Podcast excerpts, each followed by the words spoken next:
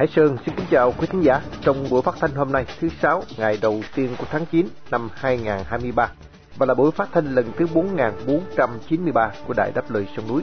Trong phần tin tức chúng tôi có những tin chính sau đây. Trung Cộng bành trướng chủ quyền ở Biển Đông. Phó công an xã đã chết người dân ở tỉnh Đồng Tháp. Quân đội Philippines cam kết tăng cường hiện diện tại Biển Đông. Chi tiết các bản tin nêu trên sẽ được Xuân Nhi và Bác Cơ gửi đến quý thính giả để mở đầu chương trình. Sau đó qua chuyên mục Đất nước đứng lên, Khánh Ngọc sẽ gửi đến quý thính giả một bài viết của tác giả Kim Ngữ, trong đó có đoạn chính trích không phải cấm bạn lên tiếng cho những vụ việc trái tay gai mắt mà chính quyền đang hành xử. Với những sự bắt bớ xảy ra hàng ngày, bạn sẽ sợ hãi và không dám lên tiếng dù sự lên tiếng ấy đang giúp chính bạn. Đâu đó bạn nghe rằng anh A hoặc chị B bị mời về đồn vì lên tiếng trên mạng xã hội. Nhưng bạn quên rằng có biết bao nhiêu người lên tiếng một cách mạnh mẽ nhưng họ vẫn an nhiên, tự tại. Vì sao? Giữa chương trình là chuyên mục bàn ngang tán dọc. Tuần này sẽ tán mạng xung quanh câu chuyện đồng đô la của Hoa Kỳ. Và sau cùng như thường lệ thưa quý vị, chương trình sẽ được kết thúc với bài quan điểm của lực lượng cứu quốc.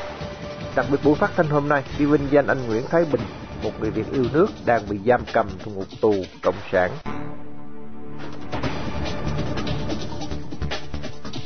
Mở đầu chương trình, mời quý thính giả theo dõi phần tin tức sẽ được Xuân Nhi và Bác Cơ trình bày sau đây.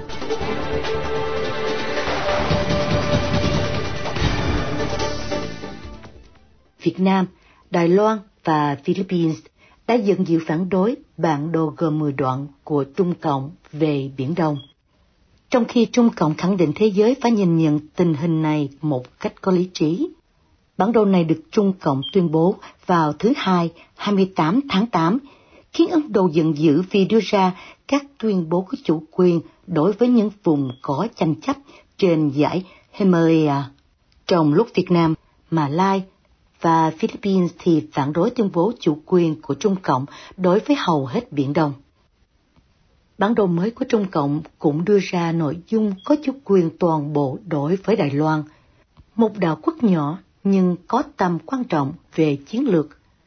Vào hôm qua, Philippines kêu gọi Trung Cộng hãy hành động có trách nhiệm và tuân thủ các nghĩa vụ của mình theo luật quốc tế và theo phán quyết của Tòa trọng tài quốc tế 2016. Theo đó bác bỏ căn cứ cho việc đòi áp dụng đường chính đoạn. Theo sau thì Mã Lai đã nói họ đã gửi văn thư phản đối bản đồ này, Việt Nam cũng lên tiếng phản đối.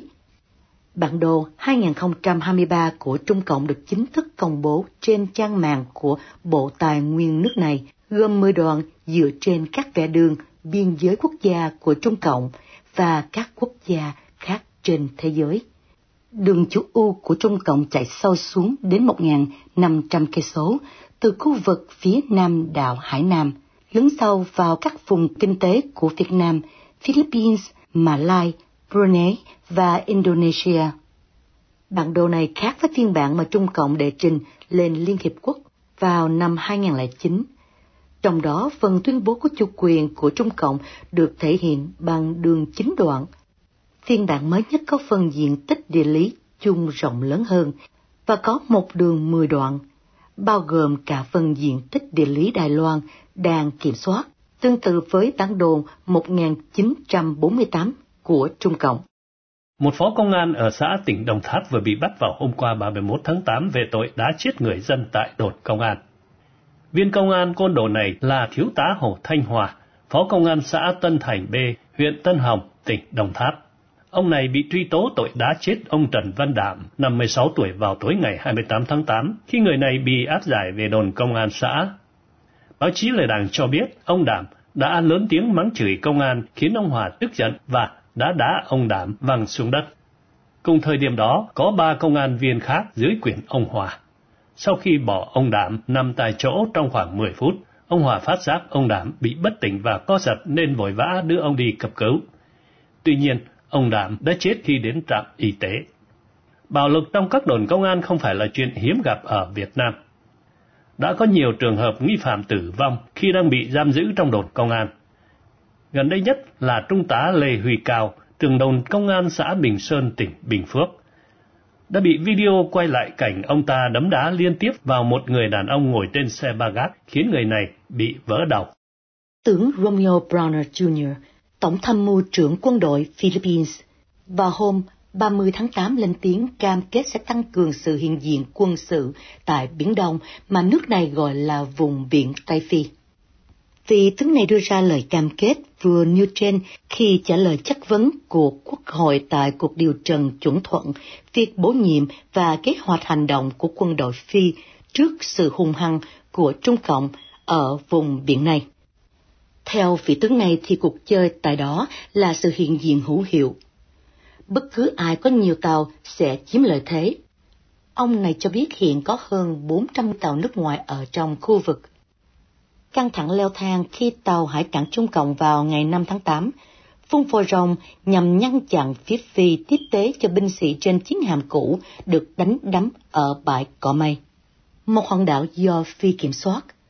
Bãi Cỏ Mây cách đảo Palawan của Phi khoảng 200 cây số về hướng Tây và cách đảo Hải Nam của Trung Cộng hơn 1.000 cây số về hướng Nam. Cần biết là từ năm 2014, Trung Cộng tiến hành gia tăng sức mạnh ra khắp Biển Đông, thông qua những tiền đồn tại hai quần đảo Hoàng Sa và Trường Sa. Những tiền đồn mà Trung Cộng xây dựng lên từ những đá nhân tạo do họ cưỡng chiếm từ các nước được trang bị các hệ thống radar, thông tin liên lạc, phi đạo, nhà trú cho chiến đấu cơ và các hệ thống phi đạn phòng không.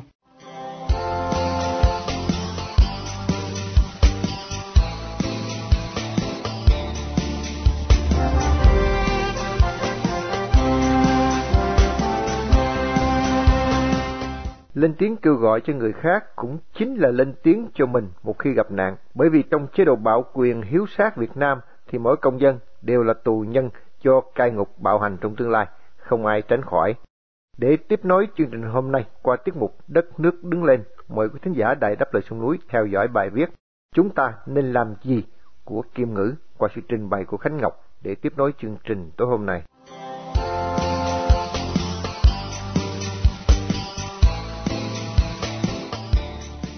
Hơn hai tuần qua, mạng xã hội chăm chú vào câu chuyện thương tâm của tử tù Nguyễn Văn Trưởng. Những con hưu do anh tự tay làm là những con chữ viết về sự oan trái của anh, một người bị kết án tử hình sắp bị đem ra thi hành án. Trong giới luật sư, có luật sư Nguyễn Văn Hòa đã tường trình đầy đủ cho vụ án. Nhiều nhân vật có sức ảnh hưởng mạng xã hội cũng lên tiếng theo hiểu biết của mình. Bên cạnh đó, ý kiến của người dân bình thường những dòng tự sự của họ không khiến người khác để ý, nhưng trong không gian chung của mạng xã hội, điều đó cho thấy không khí của những gì mà một thể chế dân chủ rất cần, mà với Hà Nội thì là sự phản kháng tiềm ẩn. Rõ ràng là người dân đang phản kháng, dù mỗi người một cách, sự phản kháng ấy nhắm vào những điều tra viên, những thẩm phán, những bồi thẩm đoàn, những viện kiểm sát, tất cả đều có vấn đề về hoạt động tư pháp. Điều tra viên bức cung thay đổi lời khai của nhân chứng. Bồi thẩm đoàn vốn cũng từ đảng mà ra nên sự gật đầu của thẩm phán thế nào thì lá phiếu của họ sẽ bỏ theo thế ấy. Viện kiểm sát thì nhìn đâu cũng thấy tội phạm và họ sẵn lòng đề nghị những bản án vô nhân tính, bất kể bằng chứng ngoại phạm hay lời khai của bị can là gì. Một nền tư pháp như thế sinh sản ra những bản án oan sai là điều chắc chắn. Người dân chúng ta phải làm gì để tự bảo vệ mình là câu hỏi cần thiết hôm nay, chứ không phải cứ trả tự do cho Nguyễn Văn Trưởng. Hồ Duy Hải thì hệ thống tư pháp trở thành liêm chính. Nếu ai đó lên tiếng về sự hào nhoáng đầy bất công của hội thẩm nhân dân cho mọi người trên mạng xã hội nắm vững, thì niềm tin ngu ngơ của đại bộ phận quần chúng vào cái định chế này sẽ bị vặn hỏi cho tới khi chúng phải thay đổi. Mỗi bản án chúng ta cần theo dõi từ lúc can phạm bị bắt cho tới khi ra tòa nếu xét thấy có oan sai ngay từ lúc khởi điểm thì phải cần lên tiếng.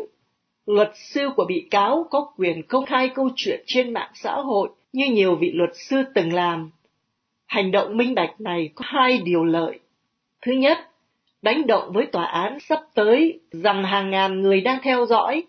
Thứ hai, cơ quan điều tra sẽ chùn tay không dám bức cung hay hoán đổi lời khai. Trong vụ án Hồ Duy Hải, tuy có quá nhiều vật chứng ngụy tạo, ngay cả ông thẩm phán tòa án tối cao Nguyễn Hòa Bình cũng thú nhận trước Quốc hội. Nhưng mạng xã hội chống lại việc này quá yếu ớt, làm cho công an Long An không quan tâm tới mà lần tìm dấu vết nếu có sự man trá trong việc điều tra. Đành rằng những công việc ấy không dành riêng cho một thường dân, nhưng việc chúng ta tìm hiểu, theo dõi, nêu ý kiến trên trang cá nhân của mình cũng là góp bàn tay cho việc vỗ nên kêu. Nỗi sợ hãi ám ảnh chúng ta quá đủ, hãy âm thầm biến nỗi sợ ấy thành hành động nhẹ nhàng nhưng liên lý.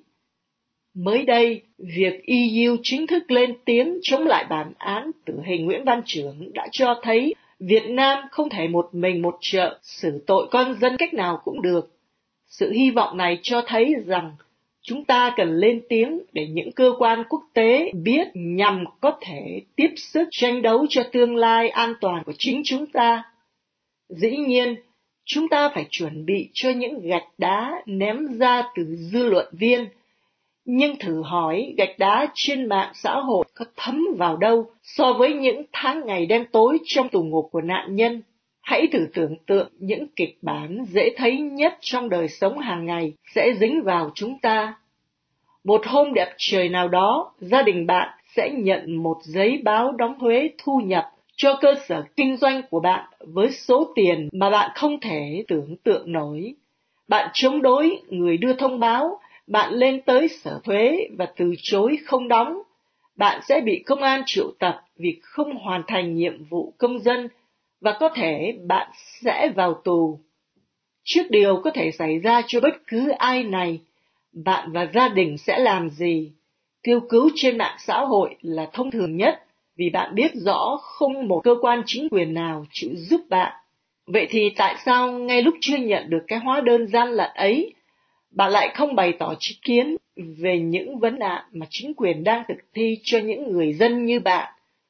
Bạn không làm chính trị thì ai làm cho bạn hưởng đây? Cũng vậy, bạn không phải là người làm chính trị theo cách nghĩ thông thường, nhưng không ai cấm bạn lên tiếng cho những vụ việc trái tai gai mắt mà chính quyền đang hành xử. Với những sự bắt bớ xảy ra hàng ngày, bạn sẽ sợ hãi và không dám lên tiếng dù sự lên tiếng ấy đang giúp chính bạn. Đâu đó bạn nghe rằng anh A hoặc chị B bị mời về đồn vì lên tiếng trên mạng xã hội, nhưng bạn quên rằng có biết bao nhiêu người lên tiếng một cách mạnh mẽ, nhưng họ vẫn an nhiên tự tại. Vì sao? Vì họ không bao giờ tham gia đảng phái nào và họ cũng không bao giờ nhận tiền của ai để viết những bài viết mà họ không hiểu biết thấu đáo. Còn bạn, ai sẽ bắt bạn nếu bạn đem câu chuyện cảm động về Nguyễn Văn Trưởng và Hồ Duy Hải mà chia sẻ cho mọi người cùng biết? Hãy để Nguyễn Văn Trưởng và Hồ Duy Hải vào bộ nhớ của bạn. Chính họ sẽ nhắc nhở bạn cách ứng xử thế nào cho phải phép với chính cá nhân mình. Bàn ngang tán dọc Bàn ngang tán dọc Bàn ngang tán dọc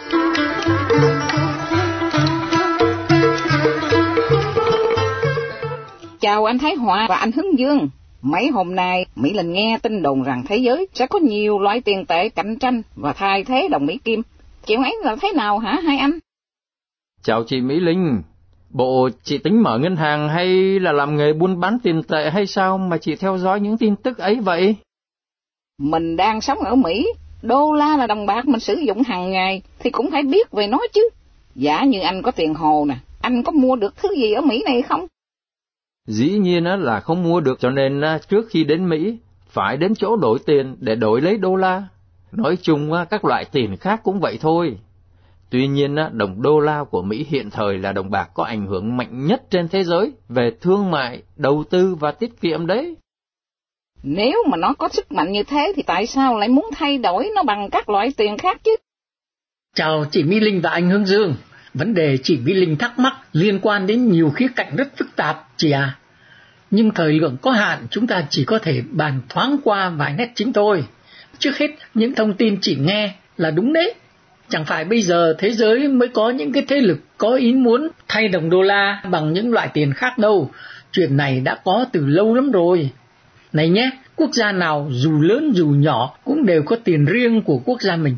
Nhưng khi giao dịch trao đổi hay là mua bán hàng hóa với những cái nước khác thì những nước ấy liệu họ có chấp nhận đồng bạc của nước mình hay không?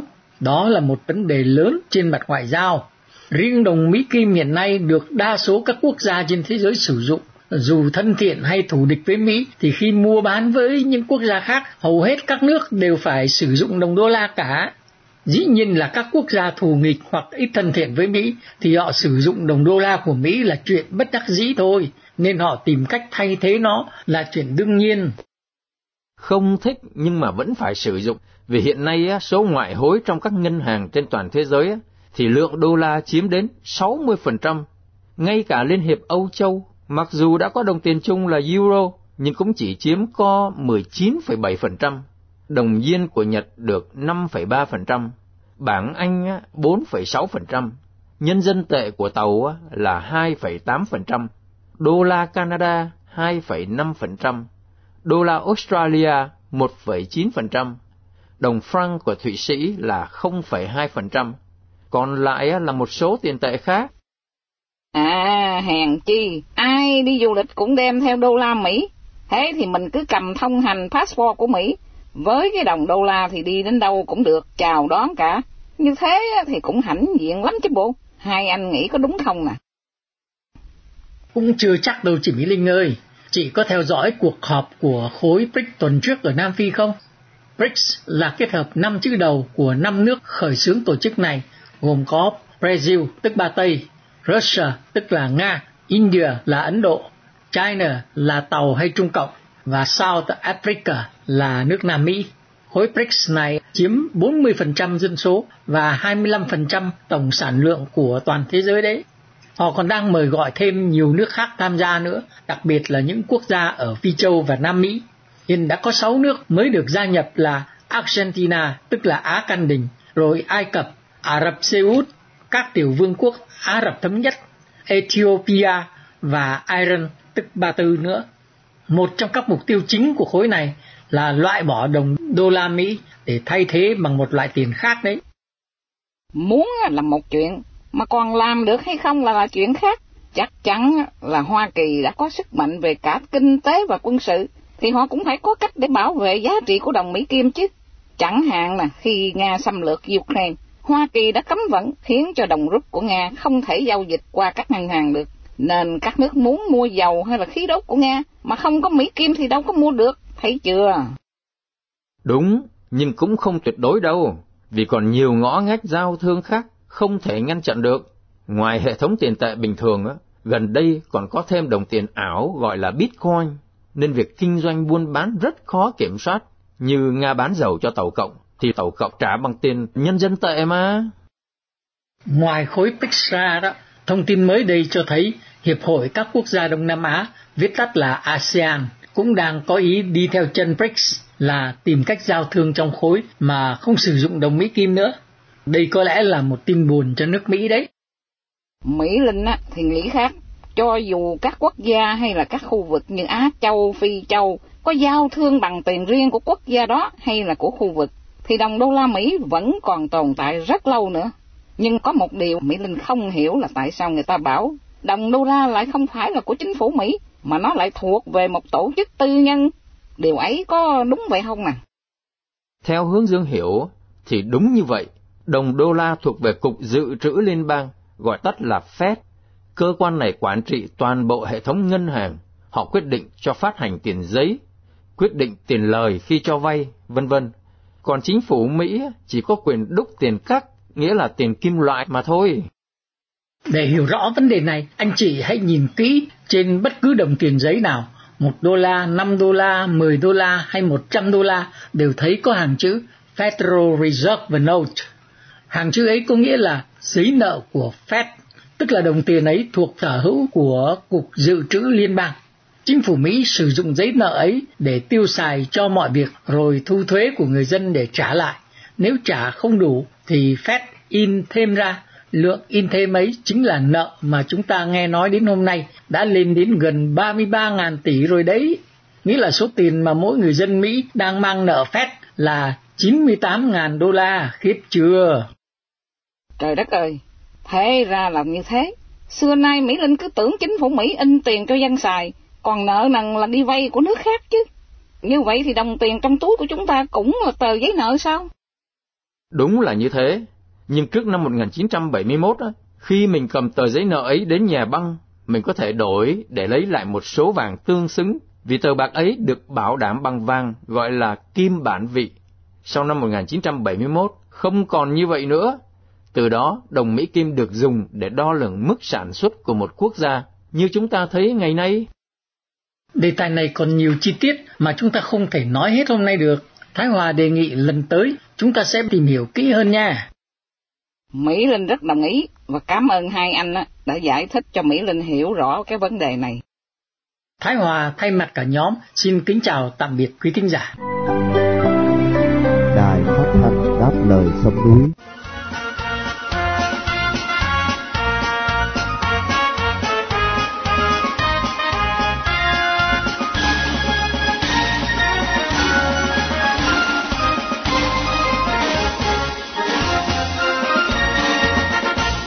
Trung Cộng đã khống chế Việt Cộng về mọi mặt sau mật kỳ thành đô là điều không thể chối bỏ. Cộng sản Việt Nam dù có đặt mối ban giao với phương Tây ở bất cứ cấp độ nào, thì cũng không qua được bàn tay nhào nặng của Bắc Kinh. Mời quý thính giả theo dõi bài quan điểm của lực lượng cứu quốc với tựa đề Trung Cộng không cần dọa vì trà tàu luôn ngon hơn trà Việt Nam sẽ được Hải Nguyên trình bày để kết thúc chương trình phát thanh tối hôm nay.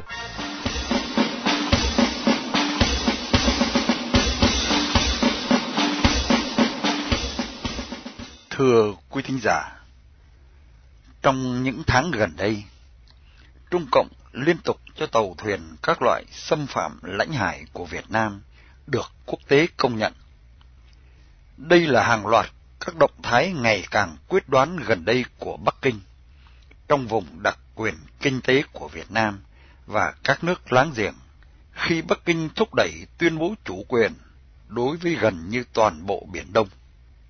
Với tình hình chính trị, kinh tế thế giới đang bất ổn như hiện nay, có lẽ dưới lãnh đạo Trung Cộng tính toán rằng thời cơ đã chín mùi để thúc đẩy công cuộc bành trướng lãnh thổ và lãnh hải của họ.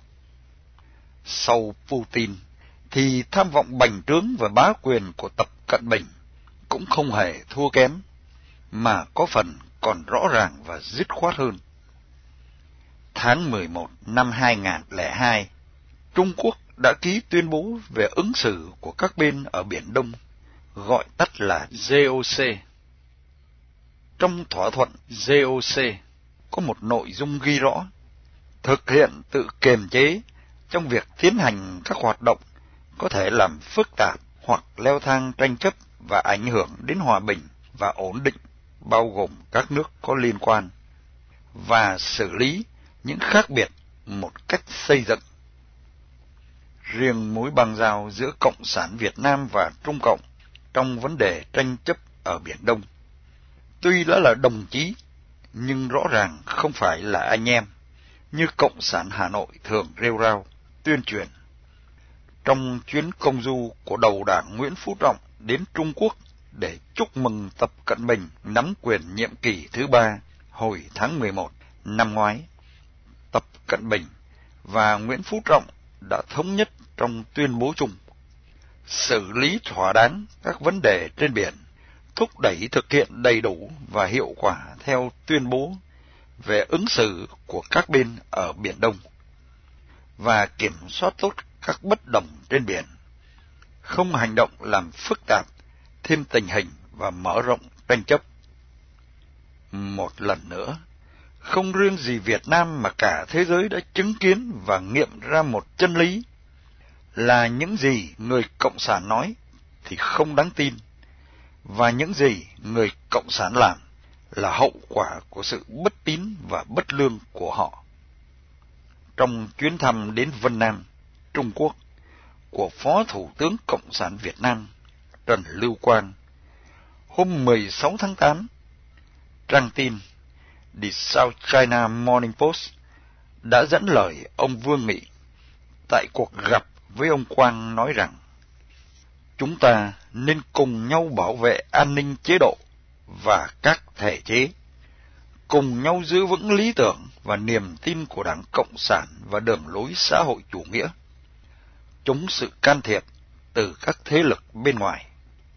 Mặc dù biết rất rõ Trung Cộng đang tiến hành xây dựng sân bay ở đảo Tri tôn thuộc Hoàng Sa của Việt Nam, nhưng như thường lệ, Phó Thủ tướng Trần Lưu Quang khẳng định chủ trương nhất quán của Cộng sản Việt Nam, coi trọng phát triển quan hệ láng giềng hữu nghị, đối tác hợp tác chiến lược toàn diện Việt-Trung, không biết cả nghĩ của Ngài Phó Thủ tướng Cộng sản Việt Nam Trần Lưu Quang như thế nào. Khi ngay trong sáng hôm sau, 17 tháng 8, tàu hải cảnh 5403 của Trung Cộng đã vào khu vực bãi tư chính của Việt Nam, nơi có các lô dầu khí mà Việt Nam đang thăm dò và khai thác để đe dọa và quấy nhiễu. Các nhà phân tích, bình luận và báo chí nước ngoài thường cho rằng đây là cơ hội tốt để thoát Trung Cộng. Khi Hoa Kỳ đang chìa bàn tay về phía Việt Nam nhằm nâng cấp mối băng giao giữa hai nước, điều này sẽ là không khó đối với suy nghĩ của người dân Việt Nam, nhưng sẽ là điều không tưởng cho Đảng Cộng sản cầm quyền. Đã 23 năm kể từ sau hội nghị thành đô bí mật giữa Cộng sản Việt Nam và Trung Cộng, Việt Nam tuy chưa là một ngôi sao mới trên lá cờ máu của Tàu Cộng, nhưng nếu xét cho kỹ, thì Việt Nam đang không khác gì một tỉnh tự trị thuộc Trung Cộng. Quốc hiệu Việt Nam thực chất chỉ là tấm bình phong che đậy bên ngoài, còn bên trong Cộng sản Việt Nam nhất nhất đều rập khuôn theo mô hình cai trị từ Trung Cộng. Chỉ tính trong ba năm gần đây, dự toán chi ngân sách cho Bộ Công an luôn cao thứ hai, chỉ sau Bộ Quốc phòng và gấp hơn chục lần so với Bộ Giáo dục và Y tế. Đó là nguyên nhân chính khiến cho kinh tế Việt Nam ngày càng tụt hậu so với các nước lân bang như Lào hay Campuchia. Khoa học kỹ thuật cho đến giờ phút này không sản xuất nổi con ốc vít vẫn luôn đúng. Hàng tiêu dùng trong nước của người dân đều có xuất xứ từ Trung Quốc hoặc sản xuất bằng nguyên liệu của Trung Quốc. Trung Cộng dùng Việt Nam như là một trạm trung chuyển hàng hóa để gian lận thương mại và lách thuế khi xuất cảng hàng hóa. Sợi dây thòng lọng của Tàu Cộng đã trồng vào cổ Cộng sản Việt Nam, thì cho dù Việt Nam có băng giao ở cấp độ nào với Hoa Kỳ hay những nước khác, ngoài hệ tư tưởng Cộng sản, thì Trung Cộng cũng là kẻ sẵn sàng siết cổ Cộng sản Việt Nam khi cần. Tổng Bí Thư và Bộ Chính trị Đảng Cộng sản Việt Nam đều là những nhân sự cấp cao do Bắc Kinh phê duyệt. Vì thế, nên không khó hiểu khi Tập Cận Bình sang Việt Nam cùng uống trà với Nguyễn Phú Trọng, thì Thái Thú Trọng đã tuyên bố một câu ô nhục lưu danh sử sách Việt Nam. Đó là trà Việt Nam không ngon bằng trà Trung Quốc. Chỉ có những kẻ mãi quốc cầu vinh như Nguyễn Phú Trọng và đồng đảng của ông ta mới dám đạp tổ quốc dưới chân và đội ngoại bang lên đầu. Xin cảm ơn quý thính giả đã theo dõi bài quan điểm của chúng tôi.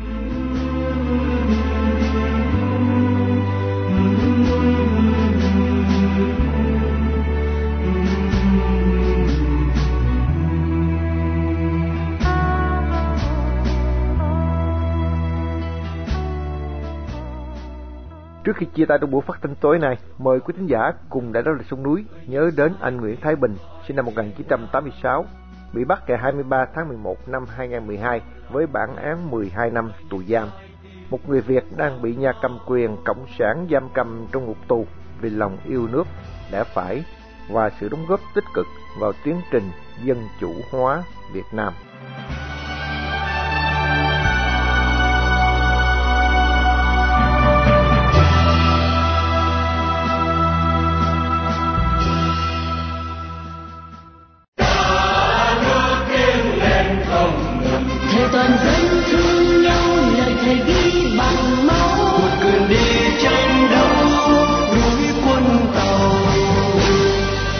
Trình phát thanh đáp lời sông núi hôm nay đến đây là chấm dứt. Hẹn gặp lại quý thính giả trong chương trình tối mai vào lúc 7 giờ 30 mọi ý kiến và thắc mắc xin liên lạc với ban biên tập của đài phát thanh đáp lời sông núi tại địa chỉ liên lạc chấm đáp lời sông núi viết tắt a gmail com.